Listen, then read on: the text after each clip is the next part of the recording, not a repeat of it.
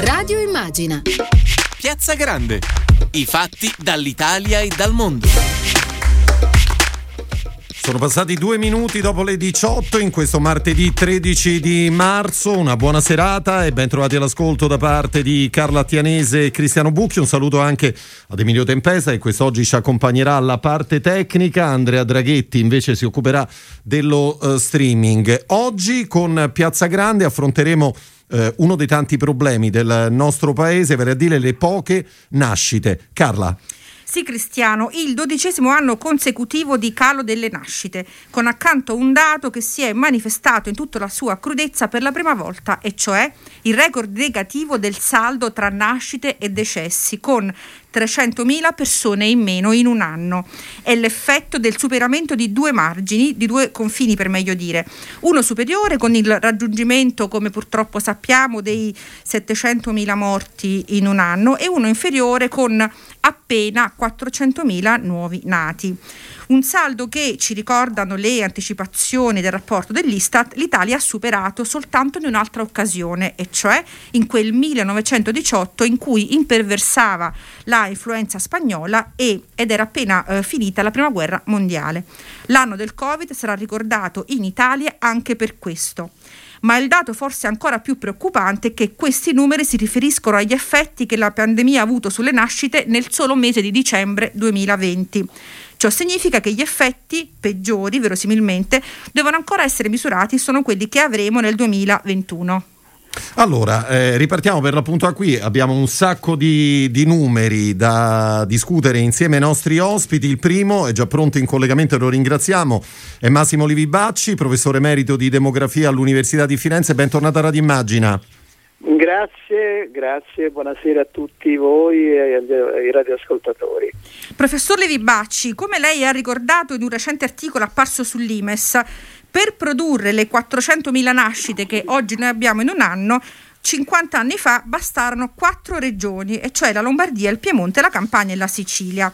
Ecco, al netto della pandemia, i dati, abbiamo detto poco fa, ci parlano di un calo della natalità che va avanti ormai da 14 anni. Come si spiega? Beh, il calo della natalità va, è, è, diciamo ormai 50 anni che abbiamo un calo, dagli anni 60 è stata un continua, una continua diminuzione, eh, una diminuzione che mh, è dovuta a tantissime cause che non, no, che non, è avvenuta solo in Italia ma è avvenuta in tutti i paesi occidentali. In Italia è avvenuta con maggiore velocità e ha raggiunto dei livelli bassissimi, perché come l'Italia non, non, non ha confronti purtroppo, a meno di non andare in Giappone o in Spagna o fino a qualche anno fa anche la Germania. Eh, siamo tra i paesi con la più bassa natalità. Allora, premesso questo, che non siamo un unicum, eh, ma eh, condividiamo questa situazione con buona parte della popolazione dei paesi avanzati. Eh, eh in particolare che... con chi, professor Livi Bacci? Tanto per Beh, fare in particolare, come ho detto prima, col Giappone. Giappone, ok. Il Giappone è ai nostri livelli, la Spagna è ai nostri livelli, la Germania è stata ai nostri livelli fino a una decina di anni fa. Adesso, grazie anche agli investimenti che ha fatto sulla famiglia, sulle, su, sui bambini, eh, ai sostegni alla natalità che ha dato, sta un pochino meglio, ma non tantissimo meglio. Parlo solo dei grandi paesi. Eh, la Francia sta tradizionalmente una, è un paese che ha sempre molto curato gli aspetti di sostegno alla, le politiche di sostegno alla famiglia e ha una natalità effettivamente relativamente più alta, sempre dell'ordine di meno di due figli a coppia, ma insomma non tanto lontani da quel livello.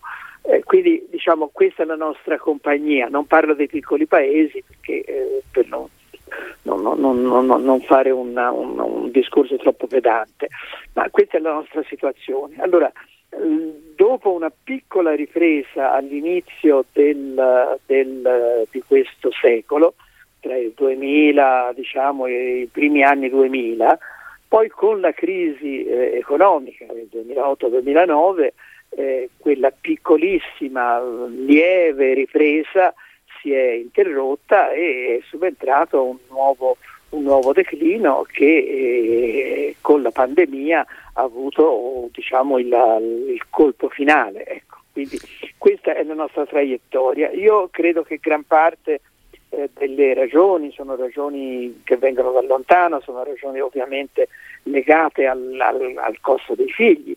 Eh, c'è un rapporto costi-benefici nel far mettere figli al mondo. Eh, certamente mettere figli al mondo e tirarli su oggi è un'impresa eh, assai cara. Eh sì. A volte titanica, qualcuno dice. Eh, eh, certo, titanica, ma naturalmente le opere titaniche si, fanno, si possono fare se si affronta la vita con coraggio, diciamo. Eh, però vorrei dire che eh, la situazione della pandemia certamente ha aumentato l'incertezza che serpeggia nelle giovani generazioni per quanto riguarda il loro prossimo futuro. Eh, incertezza sul lavoro, incertezza sul reddito, incertezza sulla capacità di poter impiantare una, una famiglia autonoma. E, certamente la pandemia ha aggravato questa situazione e quindi pesa, ha pesato sulle decisioni delle, delle, delle coppie. In casi, e questo è però una legge universale, in, in casi di, eh, diciamo di, come dire, di, di incertezza sul domani, in casi di difficoltà, un atteggiamento umano è quello di essere prudenti certo. di essere prudenti anche nel mettere al mondo figli. Quindi è da vedere se si tratta di un rinvio oppure se si tratta di un ulteriore abbassamento per la propensione a mettere figli. Certo. Questo noi non lo sappiamo. Allora, professore Vivaci, intanto eh, salutiamo, anche perché è già pronto in collegamento, la ringraziamo anzi per l'attesa, eh, l'onorevole Elena Carnevali, Partito Democratico, eh, componente della Commissione Affari Sociali, ben trovata. Ben trovata a voi e agli ascoltatori. Onorevole Carnevali, proprio il professor Livi Bacci ci ha appena ricordato, come tra l'altro lui stesso ha scritto in, in, questo sempre articolo di Limes che stiamo citando, che i figli si fanno per amore ma si mantengono con i soldi e questo è importante ricordarlo. esatto. E vogliamo ricordarlo che eh, il calo della natalità significa, eh, ricordiamo alla nostra ascoltatrice, ai nostri ascoltatori, ha effetti sul tasso di invecchiamento e dunque sulla, sulla sostenibilità delle pensioni, sul sistema sanitario, sull'economia. Ecco, proprio pensando a questo il governo ha di recente varato l'assegno unico. Questo, tito, questo tipo di misura basterà secondo lei?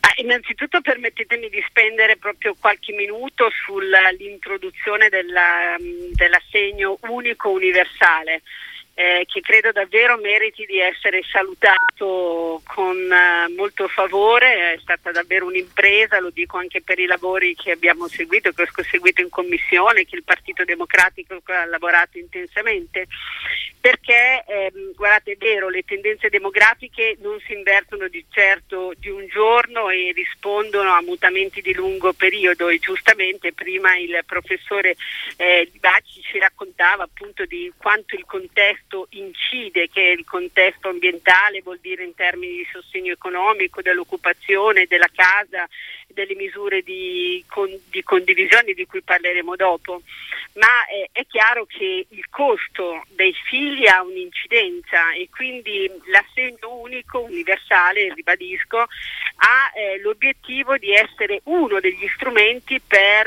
rimuovere quegli ostacoli rispetto al desiderio di genitorialità e anche di libertà e soprattutto permette di fare quel investimento, quel riordino, facendo, che, facendo, in modo che degli otto strumenti che adesso, degli istituti che adesso noi abbiamo, si arrivi a una misura unica.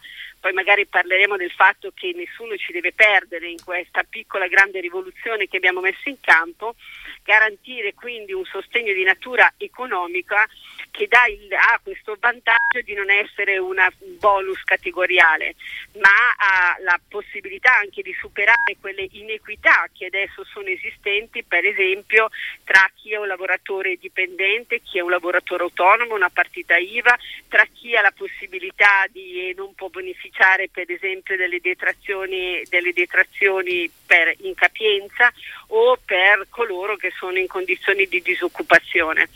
Credo che davvero questo investimento che cuba 20 miliardi, ma noi abbiamo bisogno di qualche risorsa in più proprio per fare in modo con quella che abbiamo chiamato un po' clausola di salvaguardia che è necessaria per transitare, traghettare e consentire insieme agli altri strumenti eh, che sono assolutamente necessari per fare in modo che ci sia quell'ambiente favorevole e soprattutto noi abbiamo un dovere maggiore dopo quello che abbiamo vissuto se vogliamo essere coerenti con quello che abbiamo detto, mai più come prima.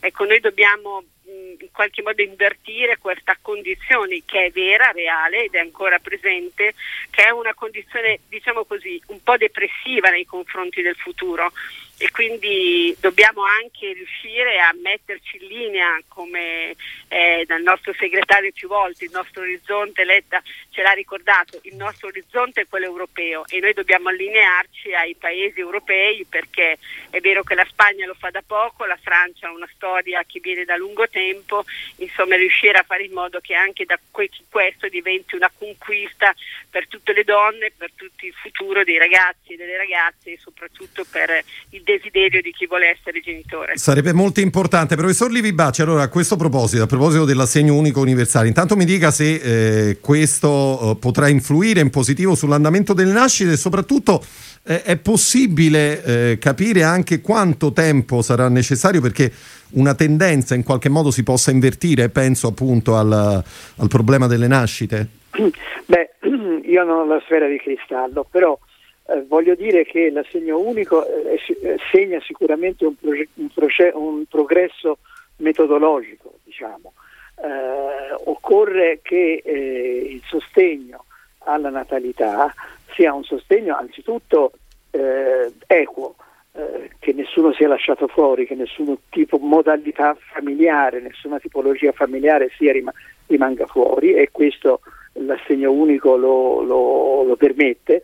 E anche occorre però, ecco quello che vorrei insistere sopra questo, che questo sostegno sia continuo, cioè noi non possiamo permetterci, e credo che con l'assegno unico mh, facciamo un passo avanti, non possiamo permetterci di variare le nostre misure di sostegno a ogni eh, legge finanziaria.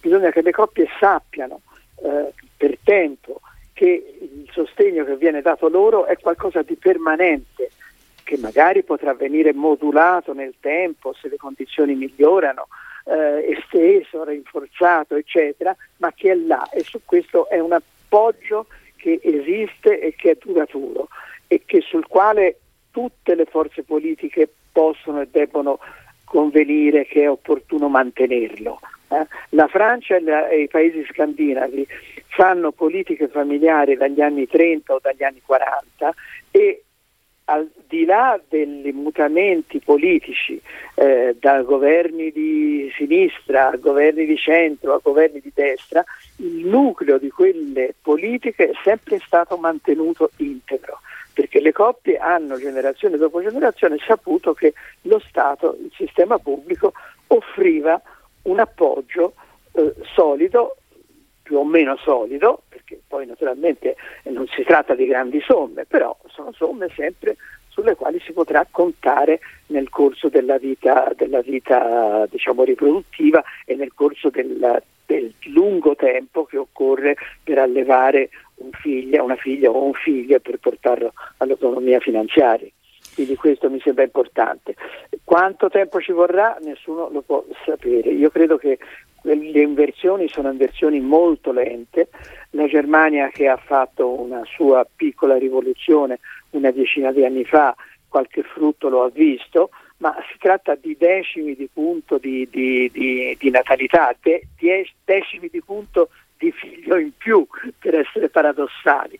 Se oggi si fanno 1,3 figli in media per donna, forse si potrà arrivare a 1,4 e 1,5, che già sarebbe una conquista, sembra poco, ma sarebbe già molto se questo avvenisse nel giro di qualche anno. Sì, professore, dunque abbiamo capito, insomma, al di là del tempo che ci vorrà per invertire questa curva che l'Europa stessa ci insegna, che ciò che può davvero sostenere eh, questo e invertire questa tendenza sono appunto gli interventi pubblici. E a questo proposito volevo richiamare in causa l'onorevole Carnevali. Ehm, onorevole, mh, mm, insomma, l'assegno unico è stato varato da pochissimo dal governo, adesso siamo in attesa dei provvedimenti attuativi e lei stessa ha citato le clausole di salvaguardia che dovrebbero in questi essere inclusi. Ecco, secondo lei ce la faremo a staccare simbolicamente il primo assegno a luglio come il governo ha immaginato? Questo è un obiettivo che si è dato il governo, l'abbiamo anche messo nella legge di bilancio, credo che le parole di Draghi siano parole anche di un impegno vero, concreto e reale mi aspetto che nello scostamento di bilancio che dovrebbe venire la, mm, domani eh, ci sia anche, viene anche considerato quella necessità di risorse che servono per riuscire a fare in modo non solo che sia continuo, perché questo è garantito per fortuna, ma di fare in modo che nessuno ci perda. E oltre a questo io voglio anche porre l'accento che non deve penalizzare il secondo percettore di reddito. Noi lo sappiamo da quei dati che vediamo sul contesto internazionale nei paesi dove le donne lavorano e quindi dove, ci, dove c'è la possibilità di avere due redditi sicuramente anche il tasso di occupazione è maggiore quindi questa inversione lunga noi arriviamo ovviamente da un lungo periodo di inverno demografico ma anche da un lungo periodo di una strategia nazionale che vediamo adesso. La vediamo anche nel piano nazionale di ripresa e resilienza che ha sicuramente, se vogliamo vedere da un lato, il vantaggio di eh, realizzare le, le, infrastrutture, la parte hard, quindi gli investimenti sul fondo il tempo pieno per la scuola, la riduzione dei divari rispetto al, um, al contrasto e anche all'abbandono scolastico, il piano Nidi, quello sui servizi integrati, cioè quelle infrastrutture sociali che devono essere innanzitutto distribuite in modo equo in tutto il Paese, che devono superare il limite che noi abbiamo, che non abbiamo nemmeno centrato, non abbiamo il 33% di disponibilità di posti negli asili nido. Questo naturalmente serve anche per garantire quei servizi educativi e quella crescita fondamentale nei famosi mille giorni che fanno la differenza tra le opportunità che poi futuri, le future generazioni possono avere eh, anche rispetto alle loro possibilità di vita, di lavoro, di professione.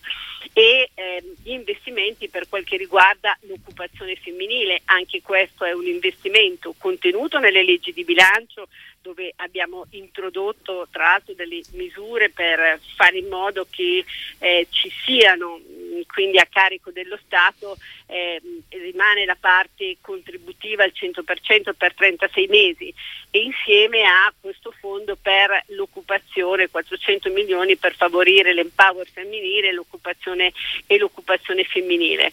Eh, non sto raccontando, non voglio dire che questo è il nostro libro dei sogni, la nostra deve essere come giustamente, doverosamente ci ha ricordato prima il professore eh, Livi Bacci, deve essere una strategia che non deve cambiare, non può cambiare secondo di, di quanto del governo che c'è, un impegno che deve essere come lo è stato quando abbiamo visto sia sull'assegno sia sul, eh, per quel che riguarda anche i pareri, poi potremmo anche discutere, abbiamo bisogno di indicatori, abbiamo bisogno di una garanzia della governance, abbiamo bisogno di alcune cose che abbiamo chiesto anche nel parere quando abbiamo fatto appunto in commissione il parere, io ero relatrice sul PNRR.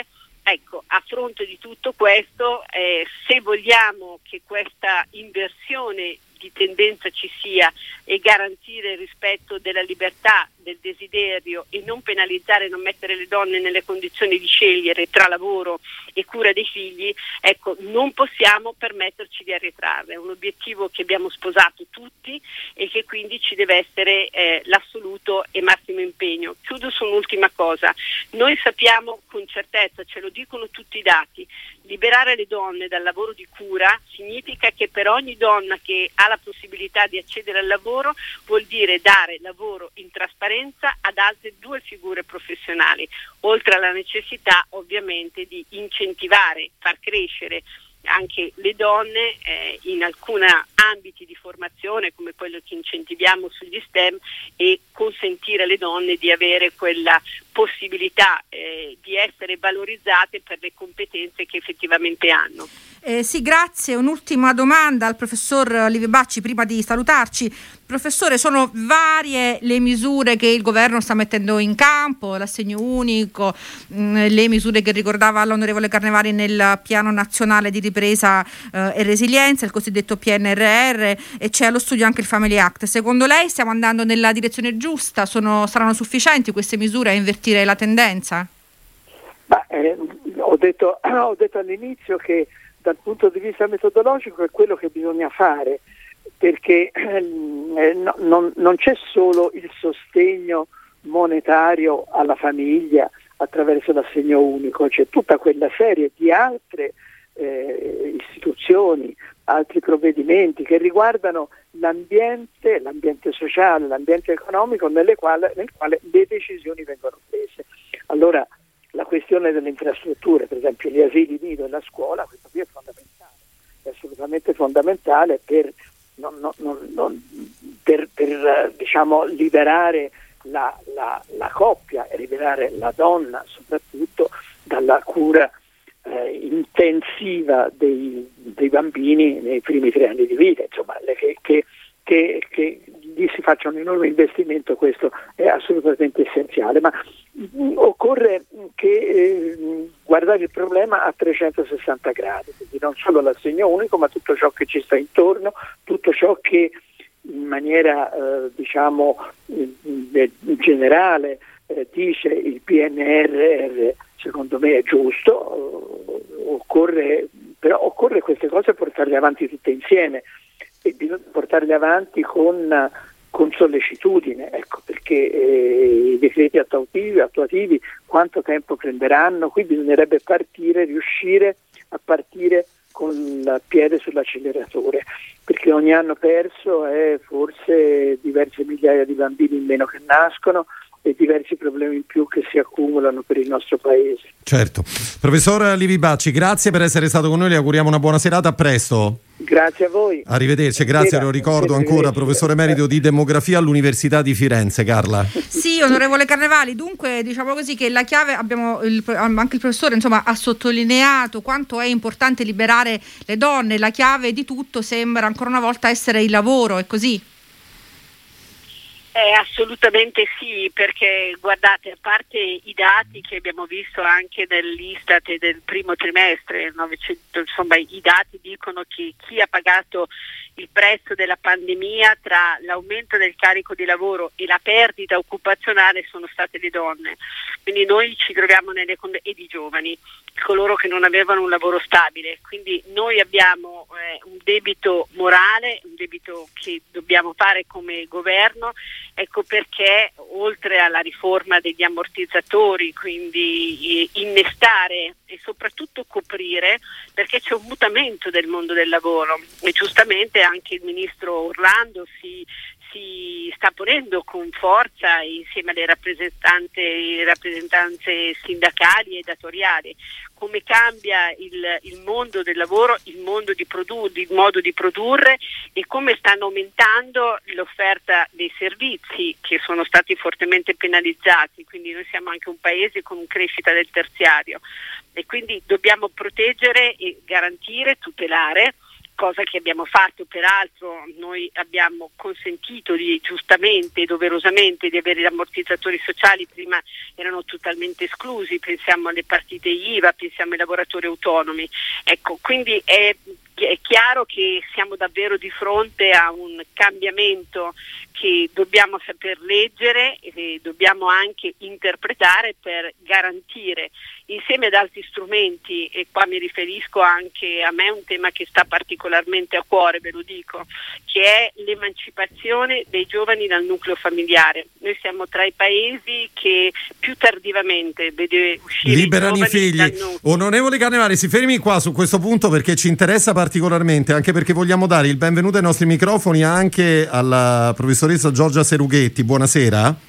Buonasera. Lo ricordo, è ricercatrice in filosofia politica all'Università di Milano Bicocca e anche autrice di saggi su politiche di genere e politiche migratorie. Un altro pezzo del, del nostro ragionamento questa sera. Eh, sì, Serughetti, possiamo infatti cominciare da qui. Nell'anno della pandemia, da un lato, abbiamo visto che le eh, immigrazioni in Italia sono calate per effetto appunto della, del problema che stiamo vivendo e dall'altro eh, proprio il problema che abbiamo vissuto ci ha mostrato quanto fosse fossero necessarie quelle migrazioni. Pensiamo ai nostri campi abbandonati, ai nostri anziani, alla cura, al servizio di cura che tanto hanno offerto. E però, eh, insomma, questa, questa, è la domanda che volevo farle. Possiamo dire che una maggiore integrazione dei cittadini stranieri immigrati in Italia può dare un contributo anche dal punto di vista della debolezza demografica?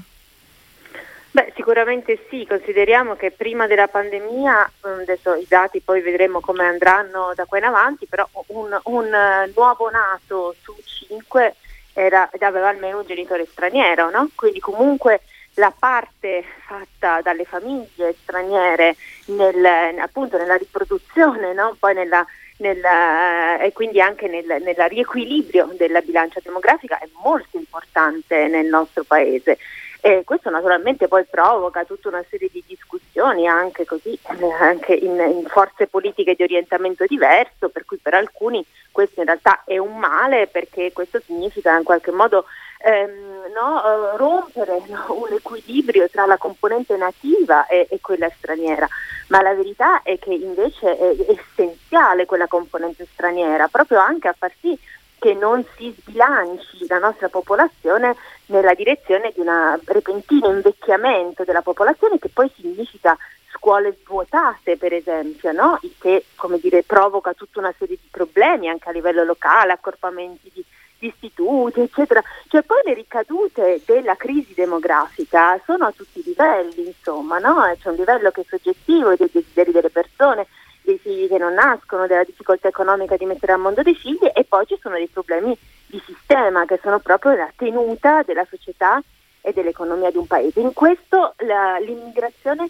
ha un ruolo estremamente importante, non sempre è assai poco diciamo, poi riconosciuto in termini di, di diritti, no? anche tutta la discussione sullo Jussoli, poi tutto sommato è anche una discussione riguardo a cosa, che tipo di accoglienza e integrazione vogliamo dare eh, a, a, chi viene, a chi viene da altri paesi e che tipo di riconoscimento vogliamo dare a chi in questo paese è nato ed è di fatto italiano. Insomma. Professoressa Soroghetti, sempre a proposito di resistenze eh, culturali e tornando un po' alla questione femminile di cui abbiamo ampiamente discusso con onorevole Carnevali, i fatti di quest'anno di pandemia sembrano dirci che il combinato disposto tra crisi economica e crisi demografica può portare anche a pulsioni oscurantiste rispetto al ruolo delle donne, così? Sì, in generale diciamo, c'è sempre da perdere per quanto riguarda i diritti delle donne quando si, si accentuano gli elementi di crisi all'interno delle società. È proprio diciamo, quasi una regola, una regola definita no? delle, perché appunto l'arretramento mh, sul versante dei diritti in qualche modo sembra essere una conseguenza necessaria mh, quando, quando, appunto le risorse no? collettive sono scarse. Nello specifico ovviamente c'è un problema di ehm, arretramento in realtà della condizione, innanzitutto della condizione economica delle donne che riguarda, dipende probabilmente, ne avrete anche già parlato, del, dalla um, scarsità adesso di opportunità occupazionali e, e questo può provocare effettivamente anche la presa di alcuni modelli, eh, diciamo la riproposta di alcuni modelli più tradizionalisti no? rispetto al ruolo delle donne, cioè nel momento in cui le opportunità di entrare, di restare nel, nel posto di lavoro, con tutto ciò che ne consegue anche in termini di autonomia, delle scelte di vita, eccetera, cioè nel momento in cui le opportunità si restringono, ecco che in qualche modo rimane aperta soltanto no, la strada poi de- de- della vita all'interno della famiglia, no? E quindi per qualcuno può voler dire anche un ritorno in ruoli diciamo, non necessariamente desiderati no, dalle donne, ma che diventano una condizione cui sono in qualche modo obbligate. E al, allora qualche discorso anche della destra che in qualche modo eh, mira a, a, offrire protezione no, alle donne all'interno della famiglia contro invece un discorso di libertà può avere persino una presa più forte in un momento di crisi come questo. E in questo senso la risposta invece deve essere vigorosa nei termini della riapertura di opportunità e della difesa delle libertà, dei diritti, insomma, che non vanno mai sacrificati sull'altare della protezione certo. no, della, all'interno del nucleo familiare per le donne.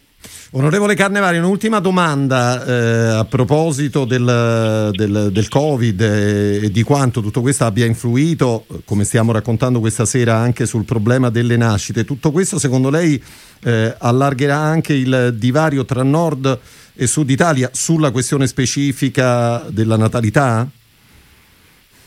Beh, noi abbiamo già purtroppo dei gap, eh, solo il rapporto Svimez, eh, c'è stato un grandissimo impegno anche nel governo Conte 2, eh, direi che assolutamente sì, eh, non solo per i dati che abbiamo rispetto all'occupazione, ma pensiamo in particolare all'accesso ai servizi. Eh, è chiaro che eh, tutta quella infrastruttura complessiva, non solo sociale, ma tutto quello di cui abbiamo parlato prima, eh, che è necessaria per eh, evitare di ritornare alla protezione all'interno della famiglia, perché questo è come dire un rischio che si può avverare eh, deve partire soprattutto, e non è un caso che il piano nazionale di ripresa e resilienza eh, si centra eh, tra gli obiettivi proprio quello di recuperare il gap eh, nei territori del mezzogiorno. Eh, questo è stato anche una scelta che noi abbiamo dato nei pareri proprio perché anche nel riparto delle risorse si tenga conto soprattutto delle aree che sono in questo momento più deprivate delle, dei servizi, delle opportunità, oltre che delle opportunità occupazionali. E anche peraltro noi abbiamo previsto sempre negli, negli incentivi mh, e nelle forme di carattere economico e fiscale, noi abbiamo previsto degli incentivi eh, maggiorati proprio per incrementare l'occupazione al sud, sia per quel che riguarda i giovani sia per quello che riguarda le donne. Insomma un'attenzione particolare c'è stata col ministro Provenzano non deve venirne meno perché davvero noi siamo davvero convinti che eh, l'Italia cre- deve crescere tutta insieme e quindi non possiamo davvero permetterci di avere due Italie separate e due eh, dimensioni di opportunità oltre che di diritti che sono diversi a secondo di dove si vive. Certo, è chiaro. Onorevole Carnevali, grazie per essere stato con noi, lo ricordo, deputata del grazie Partito Democratico, componente della Commissione Affari Sociali, una buona serata. Grazie a voi dell'opportunità. Arrivederla. E noi chiudiamo con un'ultima domanda alla professoressa Serughetti introducendo un altro tema perché eh, ce ne sono davvero tanti da toccare quando si parla di calo delle nascite. Ecco, professoressa Serughetti, non crede che nel complesso di motivazioni ordinarie e straordinarie come è stata la pandemia che determinano questo professoressa Serughetti? Sì, sì, sì, è in collegamento, okay. è in collegamento. Perfetto, allora continuo. Ci sente professoressa? Sì, vi sento benissimo. Dunque, dicevamo, non crede che nel complesso di motivazioni straordinarie e ordinarie, come è stata la pandemia, che determinano questo problema di cui parliamo oggi, vi sia anche un dato culturale, ad esempio il fatto che in Italia si parla ancora poco e male di fertilità, sia maschile che femminile? Sì, sicuramente c'è una, una, difficoltà di discorso in generale sulla salute riproduttiva delle donne e in questo senso sicuramente anche di fertilità, sì ha ragione anche maschile, nel senso che anche lì c'è un grosso tabù no? rispetto a questo veramente un retaggio antico culturale rispetto all'infertilità eh, maschile. Quindi sicuramente un lavoro che sia sempre più di attenzione eh, della medicina, anche della medicina di genere e comunque dei servizi per la salute sessuale e riproduttiva a questa dimensione sicuramente sarebbe importante. Dopodiché diciamo, o, o, alcuni ostacoli culturali li troviamo anche ad altri livelli, no? per esempio un grosso diciamo, un retaggio di una, di una, visione molto tradizionale della maternità fa per certi versi da ostacolo perché no, rimanda all'idea che insomma, fare figli debba essere un, un'impresa tutta sulla spalle delle donne e, e, in qualche modo quindi una vocazione che poi le sottrae a ogni altra dimensione della vita. Veramente anche lavorare sul, sul piano eh, a parte la fertilità è molto giusto, ma poi anche diciamo, quando effettivamente i, i, figli vengono al mondo sul versante della redistribuzione dei carichi di cura è un'altra dimensione molto importante perché sicuramente aiuterebbe anche ad affrontare con un'altra spinta diciamo, i progetti di genitorialità, eh, sicuramente anche con tutto l'aiuto dei sostegni economici, dei servizi, diciamo, tutte queste che sono dimensioni fondamentali. Bene, grazie, grazie davvero professoressa Serughetti, eh, la, lo grazie, grazie di essere stata con noi questa sera a Piazza Grande, lo ricordiamo ricercatrice in filosofia politica all'Università di Milano Bicocca, autrice di saggi su politiche di genere e politiche migratorie.